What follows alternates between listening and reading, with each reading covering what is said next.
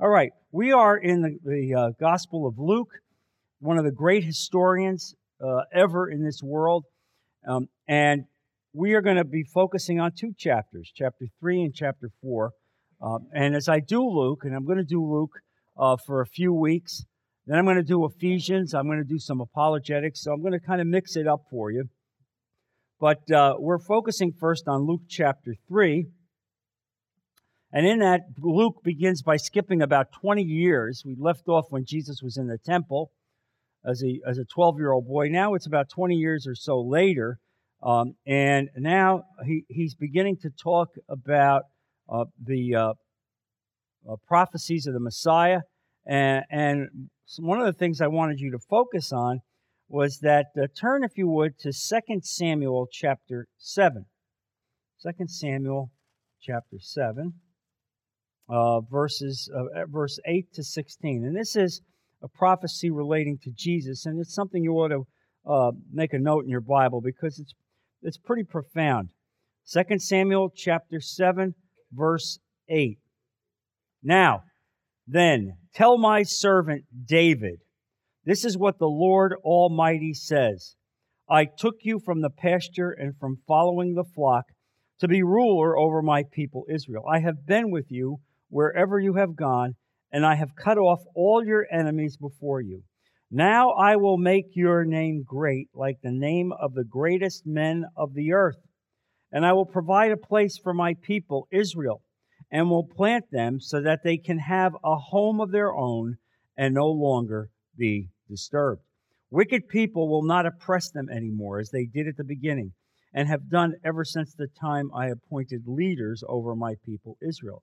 I also will give you rest from all your enemies. The Lord declares to you that the Lord Himself will establish a house for you. When your days are over and you rest with your fathers, I will raise up your offspring to succeed you, who will come from your own body, and I will establish His kingdom. He is the one who will build a house for my name, and I will establish the throne of His kingdom forever.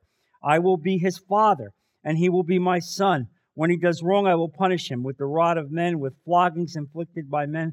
But my love will never be taken away from him, as I took it away from Saul, who I removed from before you. Your house and your kingdom will endure forever before me. Your throne will be established forever. Now, understand that this is a, clearly a prophecy relating to Jesus Christ. Uh, because when you say that your throne will be established forever, well, no, no throne of any man would be established forever.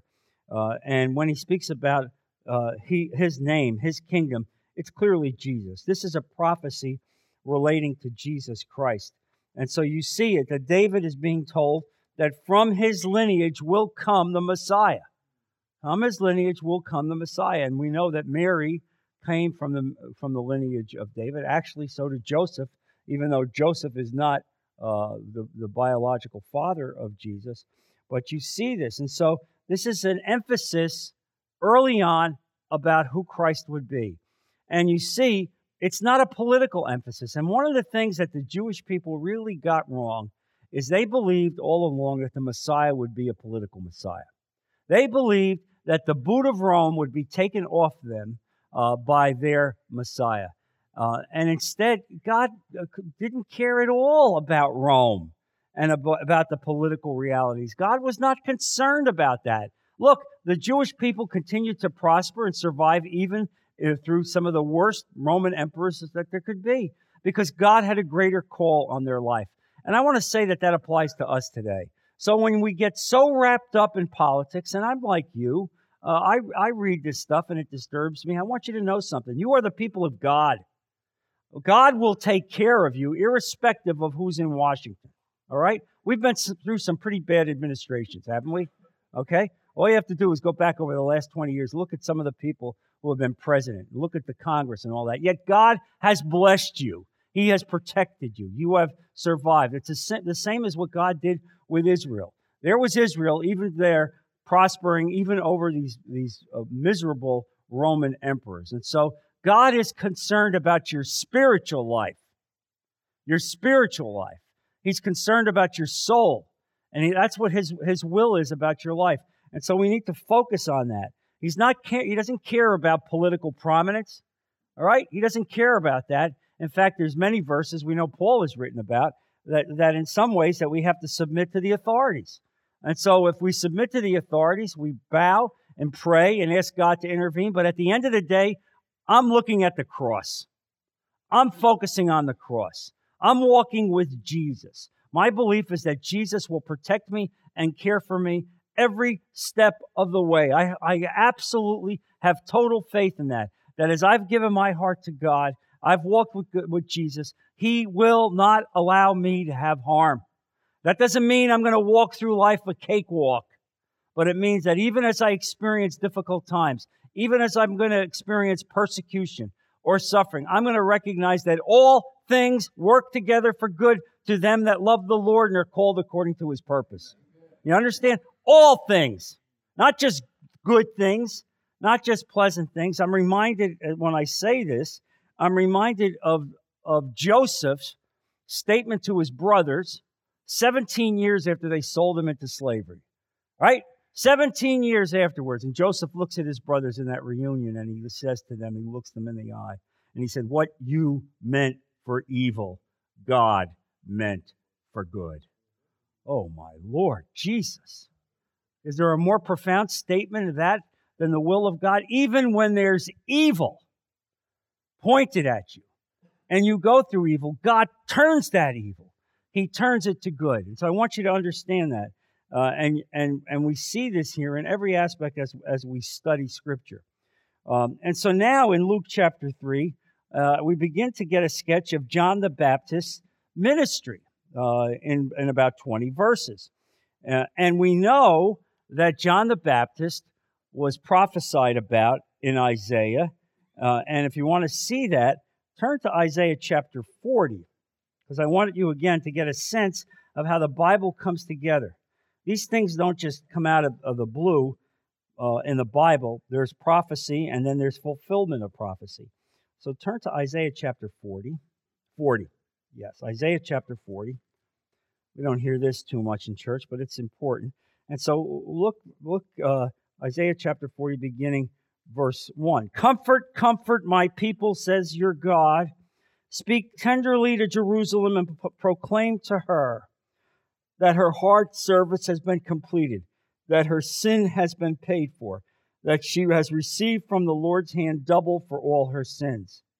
A voice of one calling in the desert, prepare the way for the Lord, make straight in the wilderness a highway for our God.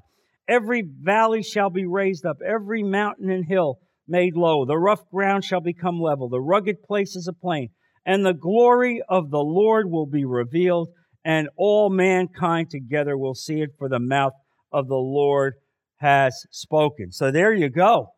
There it is. There will be one in the wilderness, calling in the wilderness. Prepare the way of the Lord. He will not himself be the Messiah.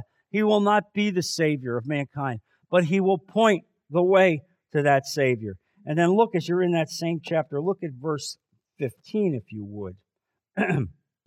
surely the nations are, lot, are, are not, surely the nations are like a drop in a bucket. They are regarded as dust on the scale. He weighs the islands as though they were the dust. All right? And so you, you see this. Look also at verse 10. See, the Lord, the sovereign Lord, comes with power, and his arm rules for him. See, his reward is with him, and his recompense accompanies him. He tends his flock like a shepherd.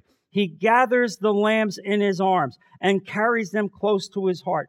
He gently leads those to, that have young, who has measured the waters in the hollow of his hands or with the breath of his hand marked off the heavens, who has held the dust of the earth in a basket, or weighed the mountains on the scales and the hills in, a ba- in the balance, who has understood the mind of the Lord. That's your Jesus.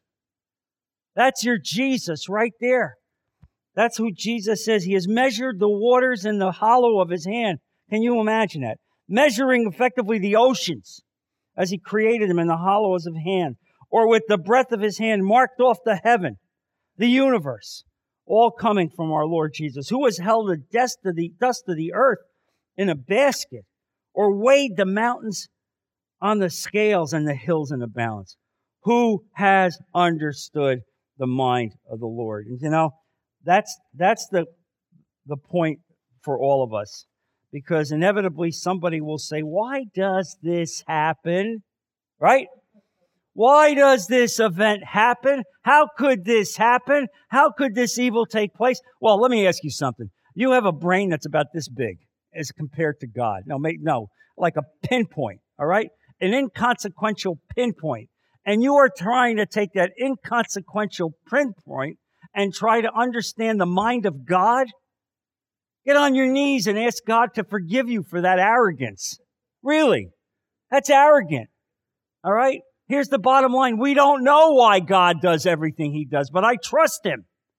I trust him. He loves me. He cares for me. I don't understand it. I can only see 50 feet down on the road, and yet he sees for eternity. And so it's important for us to understand this. And so here you see God announcing his special delight for his son, uh, and that the Spirit is portraying the reality of who Jesus will be.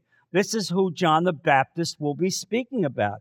Uh, and, and, and also, if you look here, uh, I made a note of looking this, uh, and that's not the, the right verse. But but un, but here you understand this that that that God is speaking in a powerful way. Look, as you're in Luke chapter three, take a look, if you would, at verse uh, 21, because you're beginning to see now how, how Jesus acts in this role that he is as the Savior. And so in verse 21, when all the people were being baptized, Jesus was baptized too. Now, what do you think about that?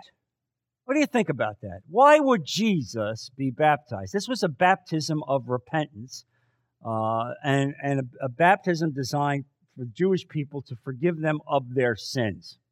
That's what the act of baptism. So, why would Jesus who effectively had no sin, why would he do that? Well, effectively, Jesus was demonstrating that he would be faithful to the law in all things. He would perfect his walk in the law.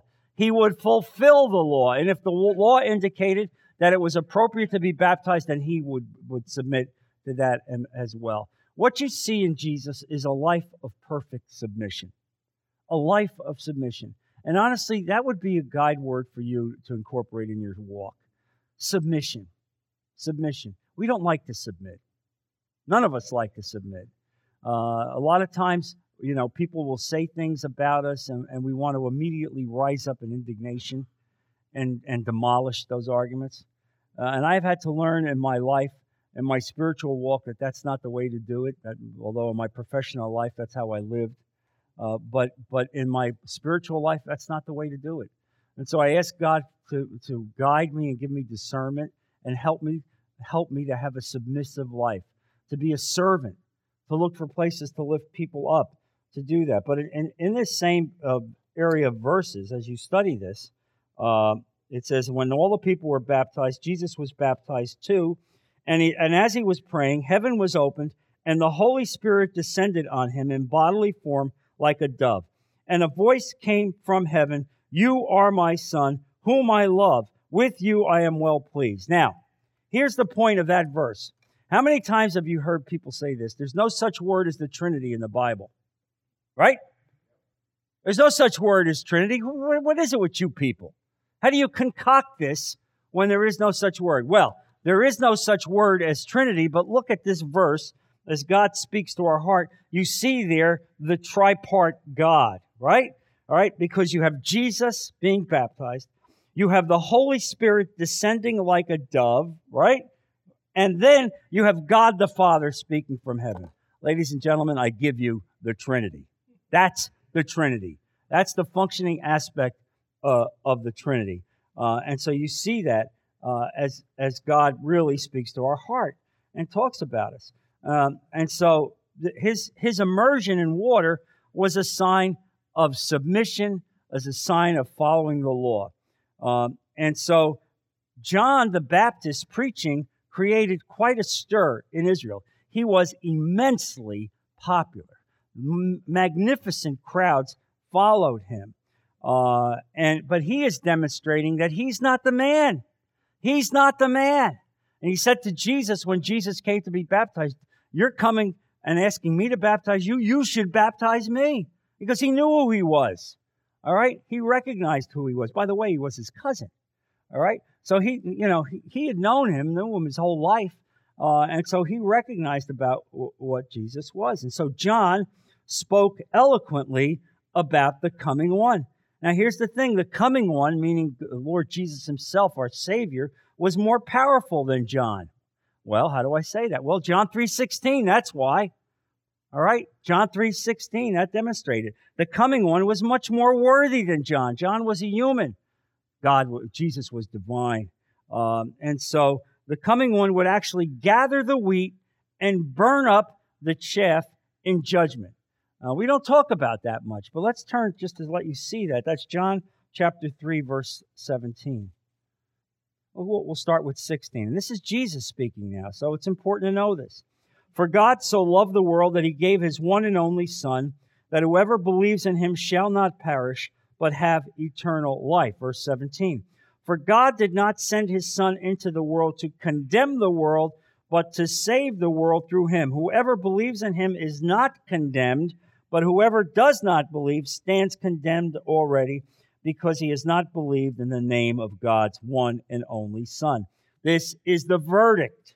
Light has come into the world, but men love darkness instead of light because their deeds were evil. Everyone who does evil hates the light and will not come into the light for fear that his deeds will be exposed. But whoever lives by the truth comes into the light so that it may seem plainly that what he has done has been done through God. Look, here's very clearly the role of Jesus Christ to save the world. All who believe in him will be saved and have eternal life.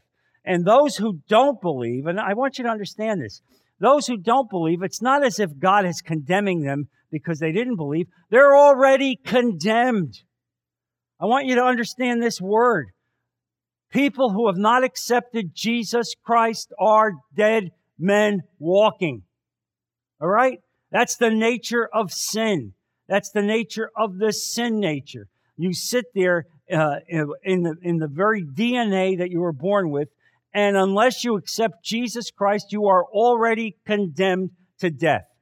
That's why we should have this spirit that we need to talk to people about Christ that wherever we are, we need to speak out and bring the message of Jesus uh, to a world that that's desperate about this, and we need it. Look, I, I gave the the uh, story last night, uh, and I'll, I'll, repeat it again because it, it bears repeating. I flew in Friday night late, about midnight, uh, coming back from New York, and and I was exhausted.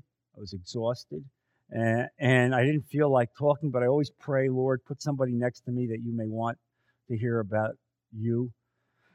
And this young woman, about 28 years old, very bright lady, uh, consultant for one of the big accounting firms, wanted to engage me in a conversation, even though I frankly didn't want to. I was tired. I wanted to sleep, but she wanted to talk to me, uh, and so I talked to her, and I could tell that she had, she was uh, had issues in her life, that she was suffering and and was not happy. She traveled on business 200 days a year. Imagine that, flying 200 days a year uh, finally I said to her, You need to put God in the center of your life. Just like that. You need to put God as the center of your life. You need to make God stabilize your life because without God as the centerpiece of your life, your life is going to be an obsession over what's the next work assignment. Where am I going? And instead, if God were the centerpiece of your life, your entire life would have peace and direction and purpose. And she said, You know, I think God put you here next to me for a purpose. How do you like that? And I want to communicate with you, and I want to hope to, that someday I'll be able to come to your church. And so that's what God wants you to do. When you realize that the world is walking around as dead men walking, how can we not? How can we not?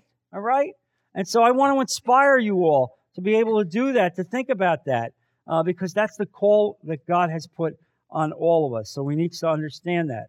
Uh, and so these these passages in Luke three and, and four uh, are are very profound. You see the Holy Spirit descending on Jesus, um, And now here's a point, and let me bring this to your attention. Does that mean that this was the first time that Jesus received the Holy Spirit?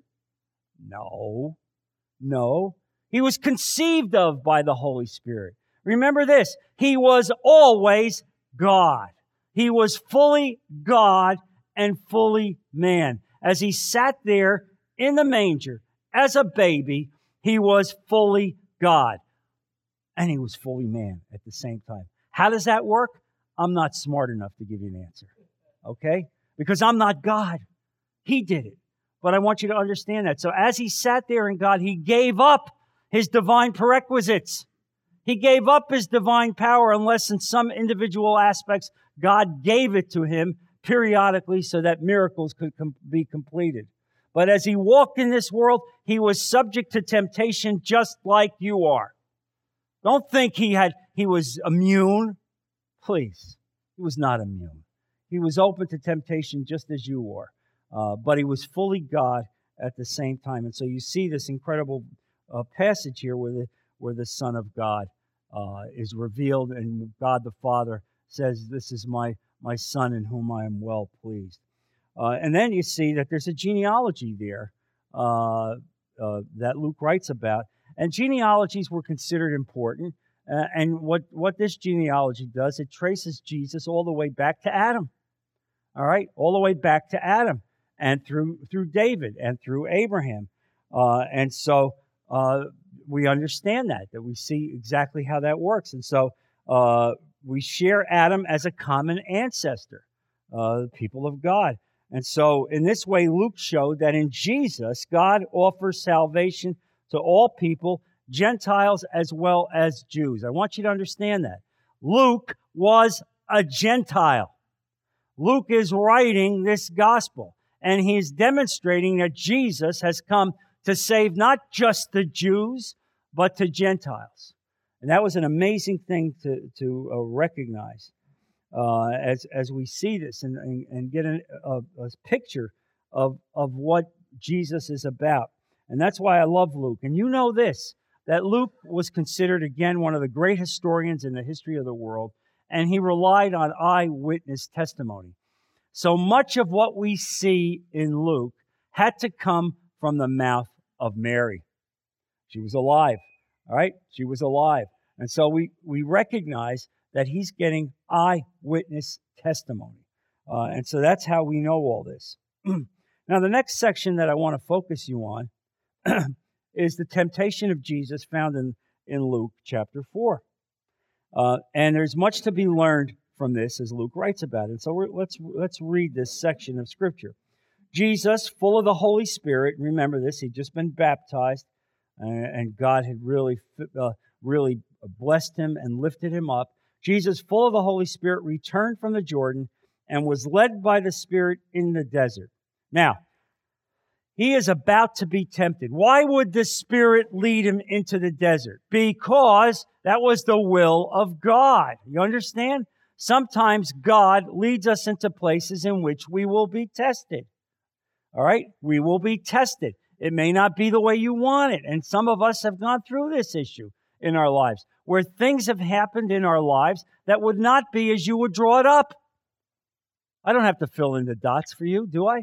You understand that. You, things have happened and you didn't want it to happen that way. And yet God let it happen. Well, how can it be? Well, go back to Romans 8 28. For we know that all things work together for good to them that love the Lord and are called according to his purpose. You'd lead me into the desert, Lord? Yeah, I would. I would.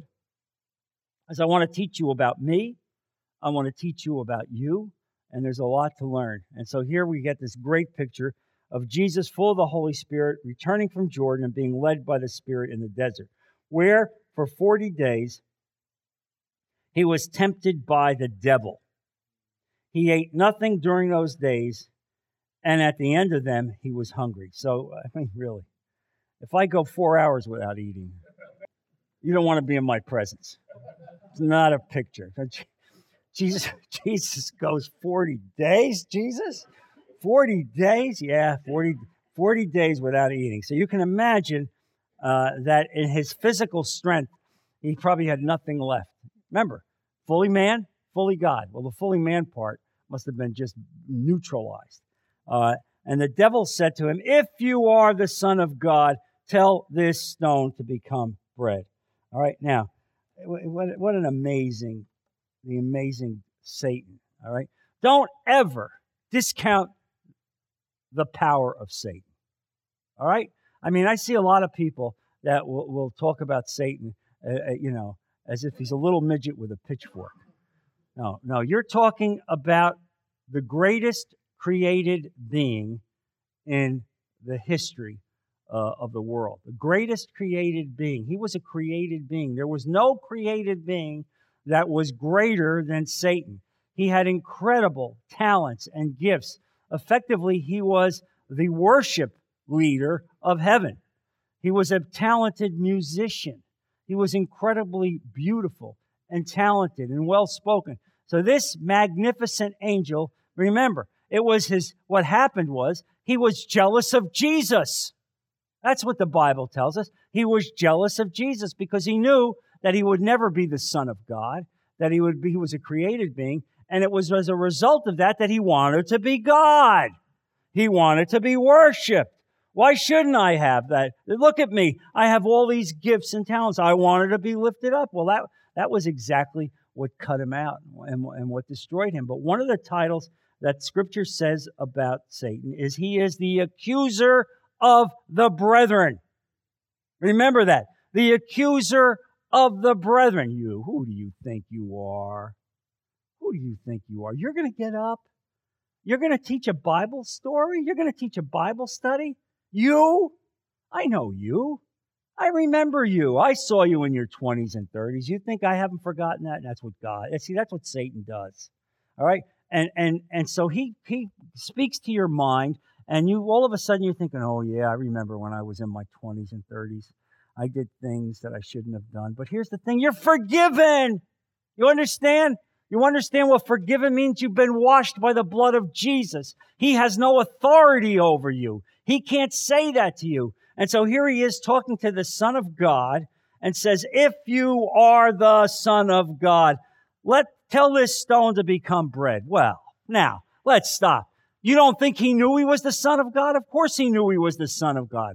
Why do you think he's out there? Because he wanted to show, I can bring the Son of God down. I can bring the Son of God down. I'll ruin God's plans.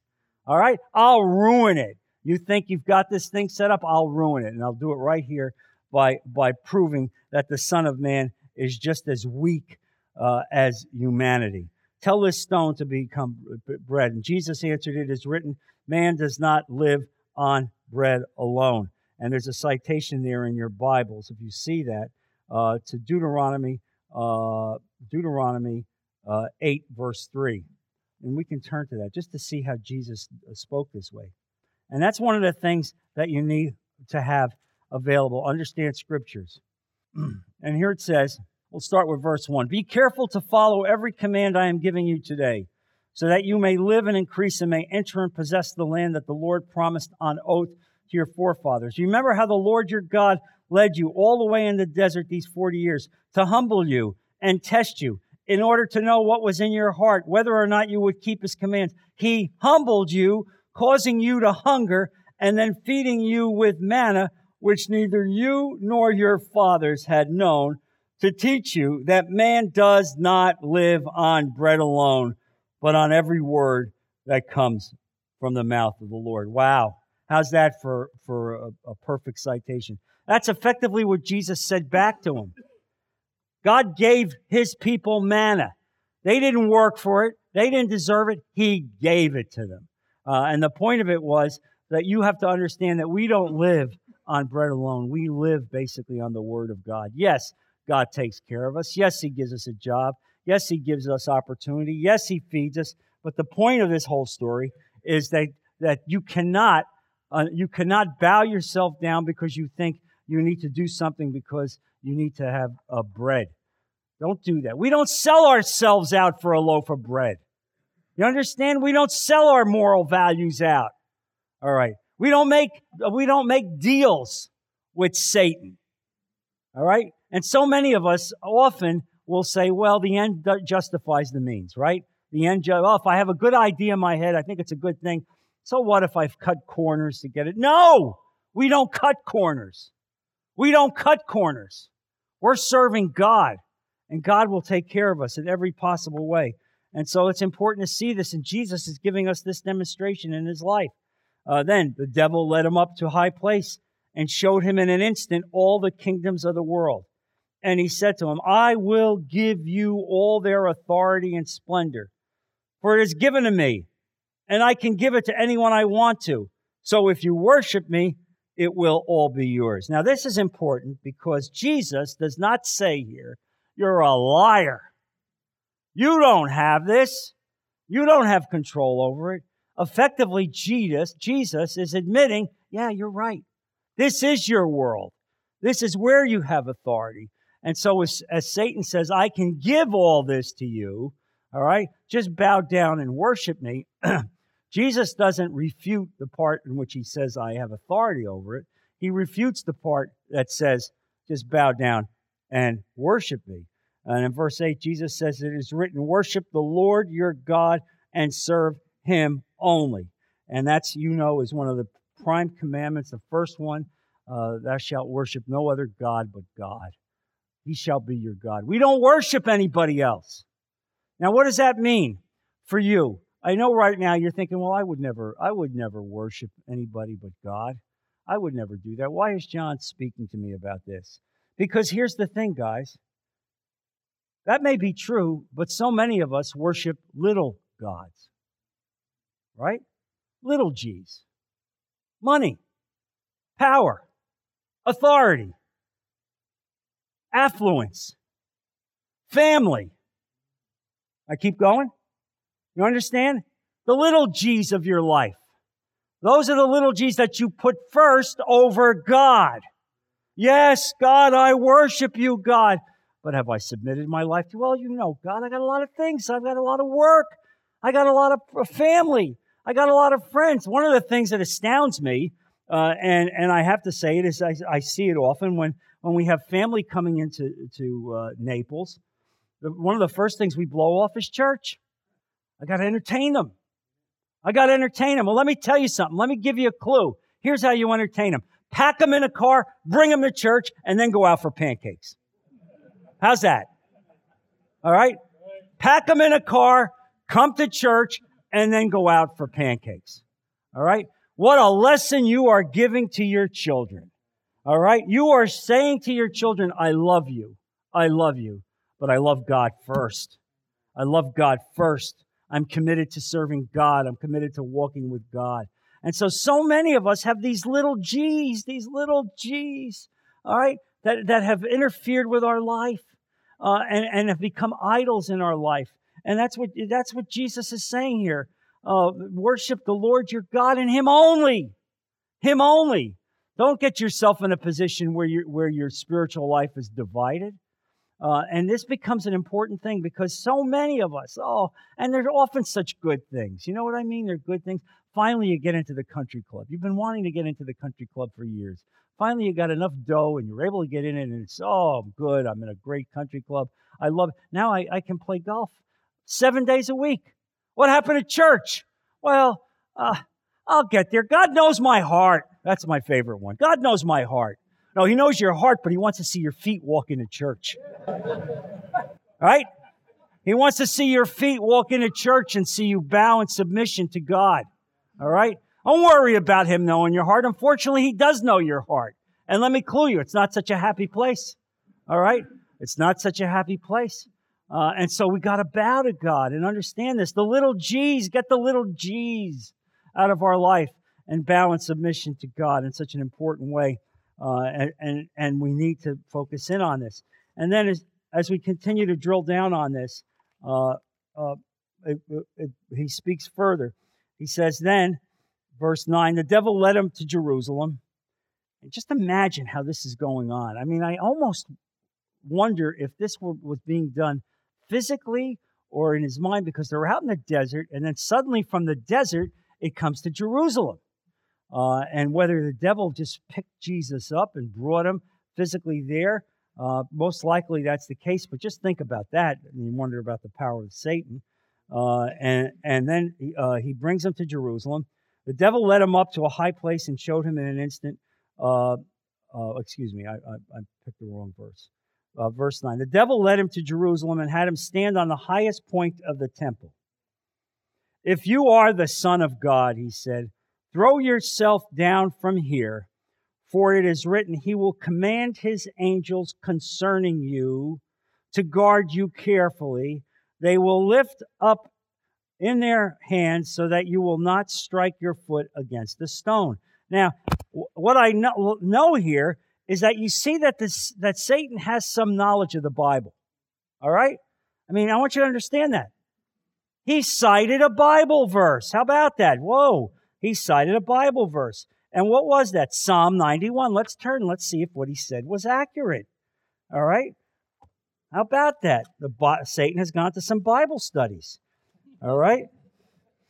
Psalm 91, verse 11 and 12. Let's take a look at that.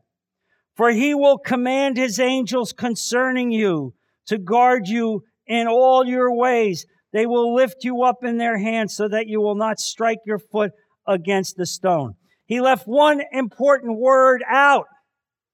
He will guard you in all your ways. Meaning what? As you walk in the way of God and submit in the way of God, He would protect you there. All right. It is not testing God to throw yourself off the Empire State Building because you read that verse and you think He's going to protect you. No, He's not going to protect you because that's not in, in all His ways. It is absolutely not in His ways. And look at how, how, how Jesus responds against that in verse 12. Jesus answered, it says, Do not put the Lord your God to the test. Do not put the Lord your God to the test. Uh, and so, what does that mean? It means that we don't do things uh, because we're testing God. You don't test God. You walk in submission to God. You walk in love. And, and if things come your way and come against you, God will lift you up. And so here he is showing us, showing us how to face temptation, how to face temptation. And it's important because if you look at Hebrews chapter 4, verse 15, here's the point. This is why he went through this exercise. He went through this exercise because he's writing for time immemorial. This is how my people need to face temptation. Quote, for we do not have a high priest who is unable to sympathize with our weaknesses, but one who has been tested in every way as we are, yet without sin. That is your Jesus. Okay? I want you to think about it. That is your Jesus. Here he is, 40 days, 40 nights, no food. All right? No food. And, and as the Satan is trying to drill and destroy him, he has been tested in every way. And so you see it. Um, these are important lessons important lessons to be learned from the first 40 days that Jesus experienced. First, we may be tempted to do something that might be considered morally neutral, but to do it with selfish motives. Okay, you know, uh, it might be morally neutral, but I want to raise myself. I want to elevate myself. No, no, making making stones into bread. No, you don't do that, Jesus, uh, because it again you're satisfying yourself. We're not here to satisfy ourselves, we're here to satisfy God. All right? And that's the lesson there. Uh, devoting time to that kind of action may hinder us from doing something more important. This is not about self satisfaction. This walk with Christ is about being the hands and feet of Jesus. I can't emphasize that enough. He's called you to be his hands and feet, meaning when you walk out this door, when you walk into the parking lot, as you drive your car through, through uh, Naples, God is calling you to be His missionary. That's the call on your life. That's the call on your life. And I want to emphasize that to you, uh, that that's a part of, of every day of your life as you walk with Christ in every way. And so you want to devote time to elevate that. You don't want to devote, devote time to lifting yourself up. It's not about making yourself more comfortable. Not about making yourself more comfortable. Look, when God laid on my heart that, that at the age of 70, all right, when most people would be looking at getting on a boat and cruising around the world, that for me, instead, He's grabbed me by the scruff of my neck and said, You have to start a church. Do you think I would have ever thought that as part of my resume? You understand? Is that something I would have laid out? Of course not. But when you bow in submission to God, when you open your heart to the will of God, you will be amazed at what He will do with you. I want to promise you that. He will do amazing things when you bow to Him and say, God, I will follow your will. I will do what you want me to do. I will walk where you want me to walk. I mean, that's the point of this. Uh, and so, look, I don't know what the ultimate aim is in your life. Only God knows. All right? I can't tell you what you should be doing, but God is calling each and every one of you to some ministerial act. Some of you are being called to go into prisons. Some of you are being called to visit hospitals. Some of you are called to be ministry helpers. I don't know what it is, but each and every one of you has a call on your life. Can I get an amen for you? I mean, I want you to understand that. I want you to understand this. Look, we don't study these stories because they titillate us intellectually. Uh, but we study these stories, stories because God is speaking to your heart. And this is how the Holy Spirit works. If I'm speaking to you right now, and it's the Holy Spirit that is speaking to me, then your heart should be going, Yes, Yes, amen. He's right. I'm convicted. And if I'm not speaking with the Holy Spirit, then probably you're taking a nap. It's that simple. And I hope you have a good rest. All right? I mean, I hope you would do that. Here's the point. Here is the point of what this is. Jesus, Jesus is ultimately going to rule over this entire world. You understand? The very people that put him on the cross and repudiated him will bow and at his knees will bow. I want you to turn to Philippians chapter 2, one of my favorite passages, as we understand who this Jesus is. And, and we, and we have a great, greater understanding of what God is doing to him. Philippians chapter 2. Your attitude, verse 5. This, this is this really, to me, summarizes everything that I've been saying.